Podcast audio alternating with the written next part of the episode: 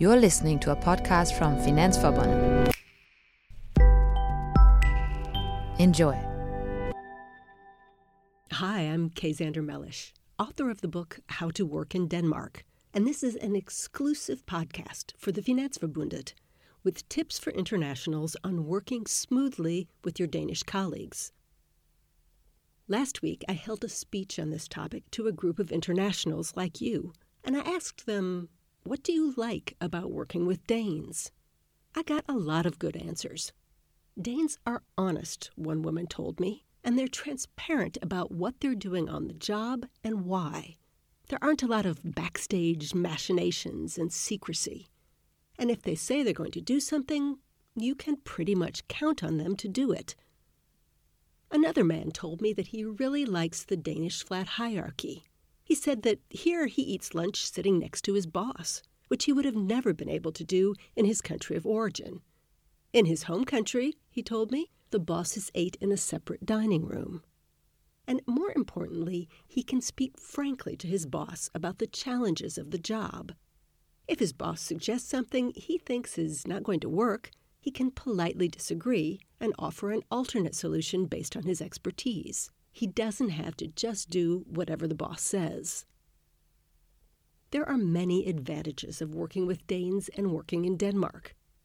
And this podcast will look at those advantages and offer some tips on how to get along smoothly with your Danish colleagues.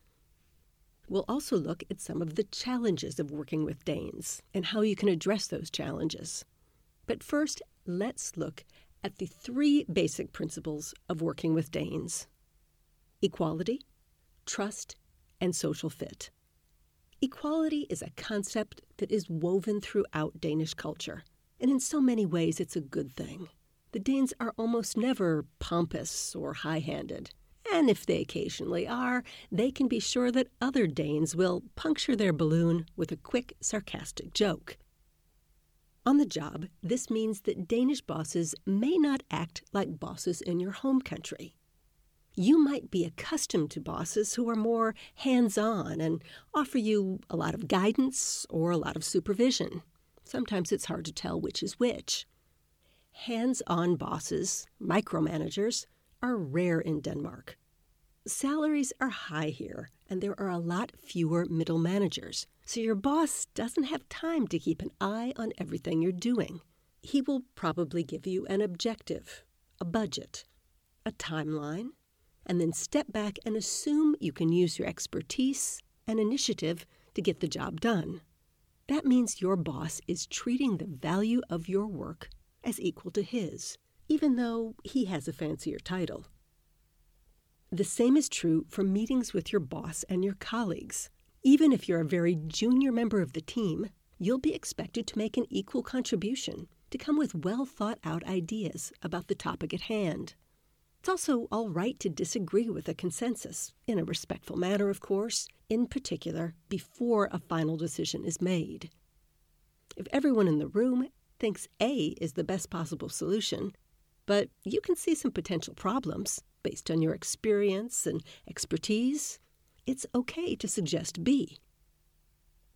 Now, this can be difficult to do if you come from a culture where you're not supposed to contradict senior people or older people, but this is what your Danish colleagues are expecting. In fact, they'll be angrier if you knew something was wrong but you didn't say anything. They hired you for your expertise, and they trust you to share it. Trust is the second principle of working with Danes, and it's very important. Your colleagues will put a lot of trust in you. It's the default in Denmark to be trusted if they'd made the decision to hire you and make you part of their team. And they expect you to trust them as well.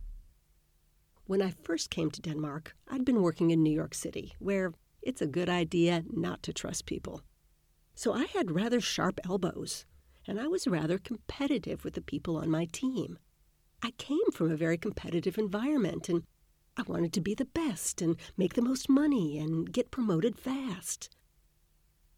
But that's not how the Danes think. First of all, the flat hierarchy means there are relatively few promotions to be had. There are simply fewer middle managers. But secondly, the Danish culture is a group culture, a culture of sharing responsibility and sharing results.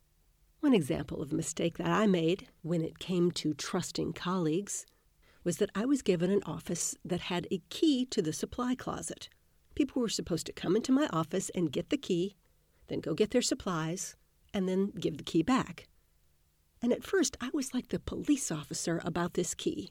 I would say, Make sure to give back the key. Uh, Camilla, I can see you have the key. Make sure to give it back. Oh, Lars, you have the key now. Make sure I get that back.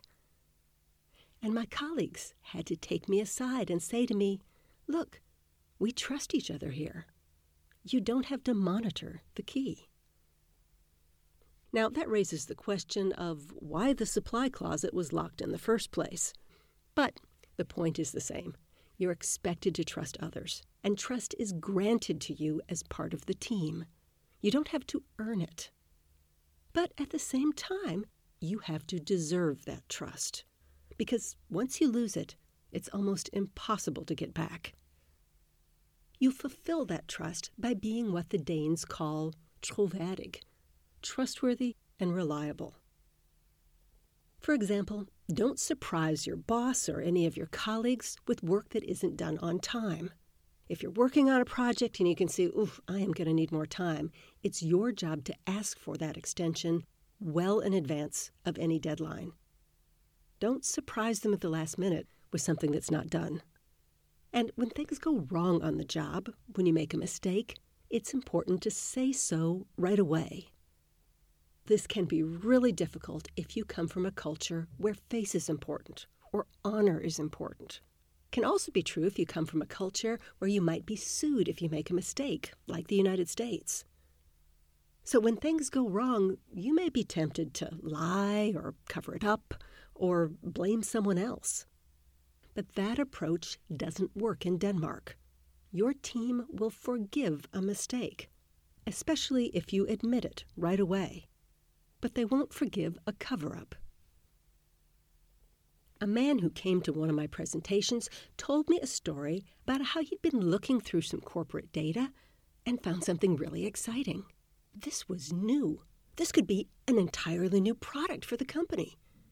He told his boss, and she was really excited too. She called a meeting of the whole team for Monday morning to discuss it. Over the weekend, he looked at the data again and, oops, he had misread the data. There was nothing exciting, and there was no new product.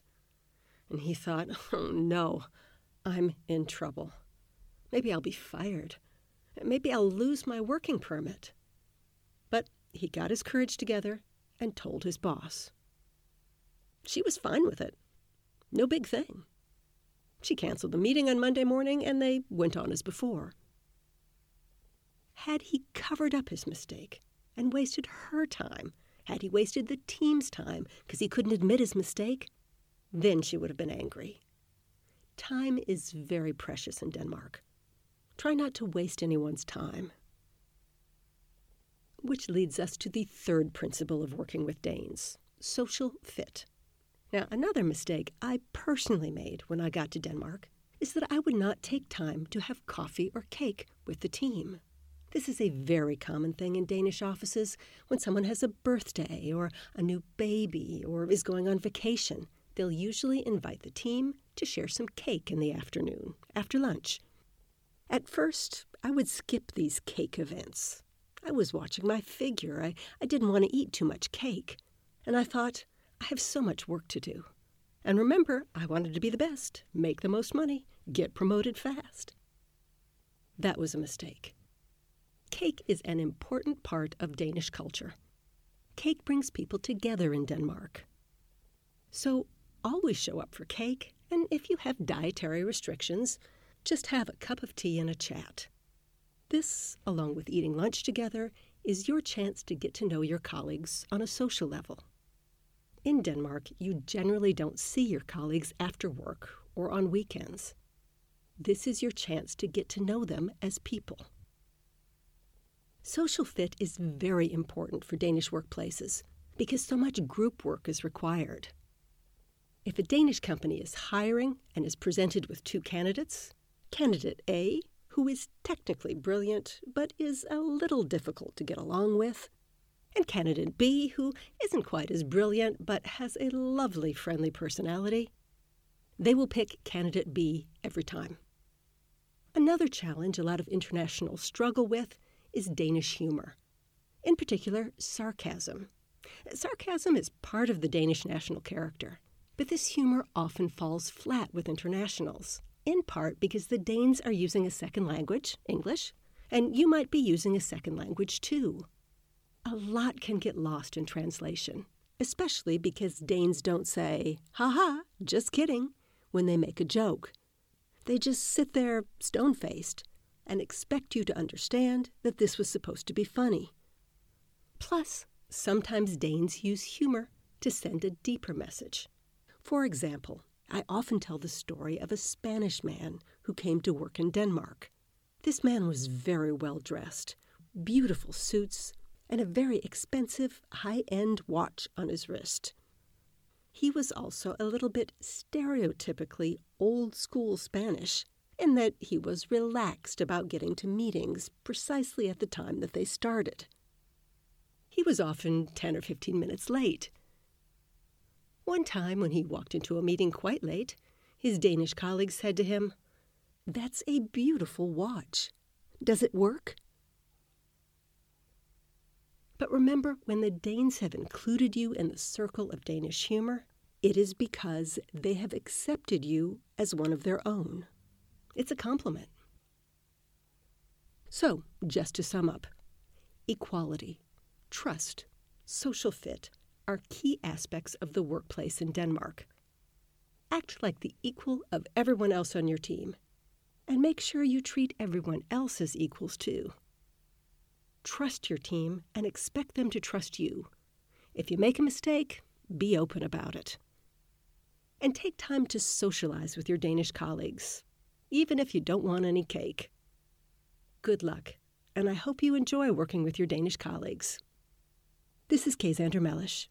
You just listened to a podcast from Finansforbundet.